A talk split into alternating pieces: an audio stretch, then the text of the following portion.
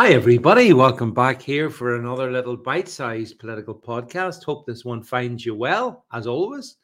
And I want to ask, one of the crunch questions, I suppose, is this.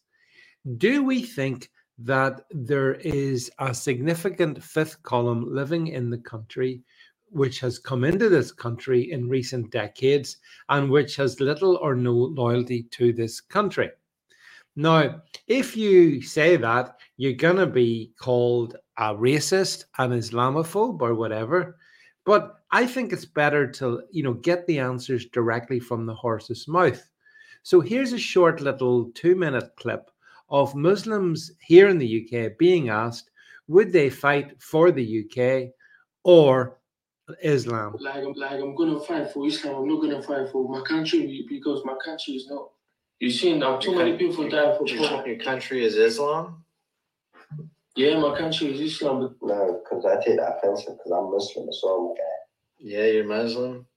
So let me ask you the same question I asked him. If a Muslim country went to war with the UK, who would you side with?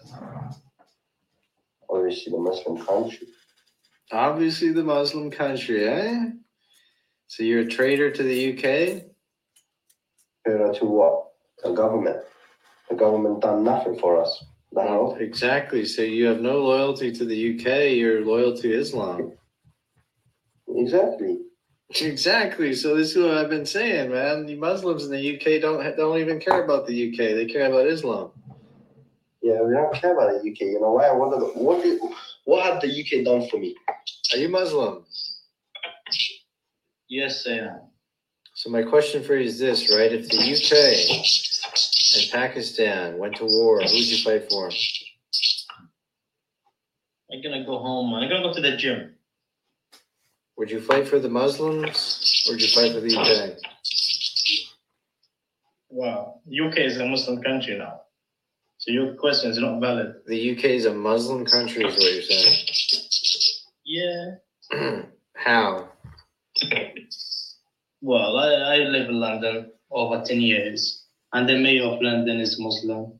So mosques are everywhere. These people are everywhere. My teachers in the uni are Muslims. My teachers in college back in years are Muslims. My GP doctor is Muslim. Hey man, are you Muslim?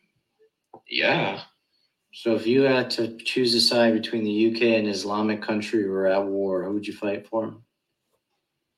Islamic country. Mohammed picking his team, huh? There you go, my friends, from the horse's mouth. Couldn't be more clear than that. Now, of course, that's not to say all Muslims in the UK think like that, but it suggests that a significant percentage of them do. And to be honest, if it was even 1% of them, that's 1% too many. Because you can see in that short little clip that these people think along ideological lines.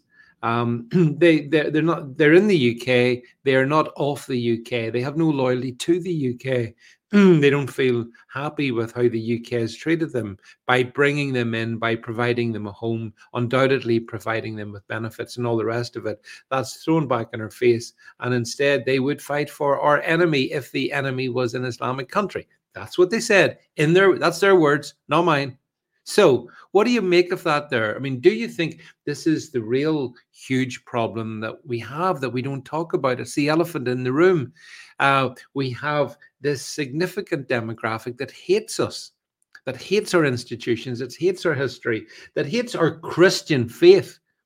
These are the things that it hates, and it has no loyalty to them.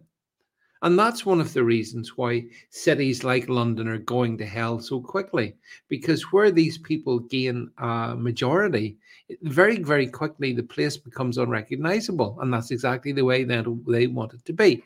So, as I say, it's not like it's the only problem we have, because it's not, but it's a significant problem. And it's one that, unfortunately, they've managed to almost shut up all debate about by constantly shouting Islamophobia. If you even mention the fact that how come we've got potentially millions of people living in our country who hate our country and who would, go to war against against it if the country it was at war with was a Muslim country. And, you know, I think some of this is bravado, of course. It's brave talk. Would they do anything in reality? Probably not. But it does belie the mindset. It's the mindset I really think we need to focus on. It's the ingratitude of it, and the sneering of it, and the hatred of it.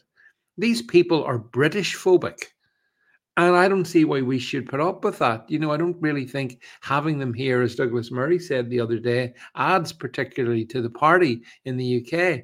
Instead, as we see in video after video, you know, we end up coming off worse against these people when they're in a minority. So ask yourself, how do you think it's going to work out should they get to be the majority? Thanks for listening.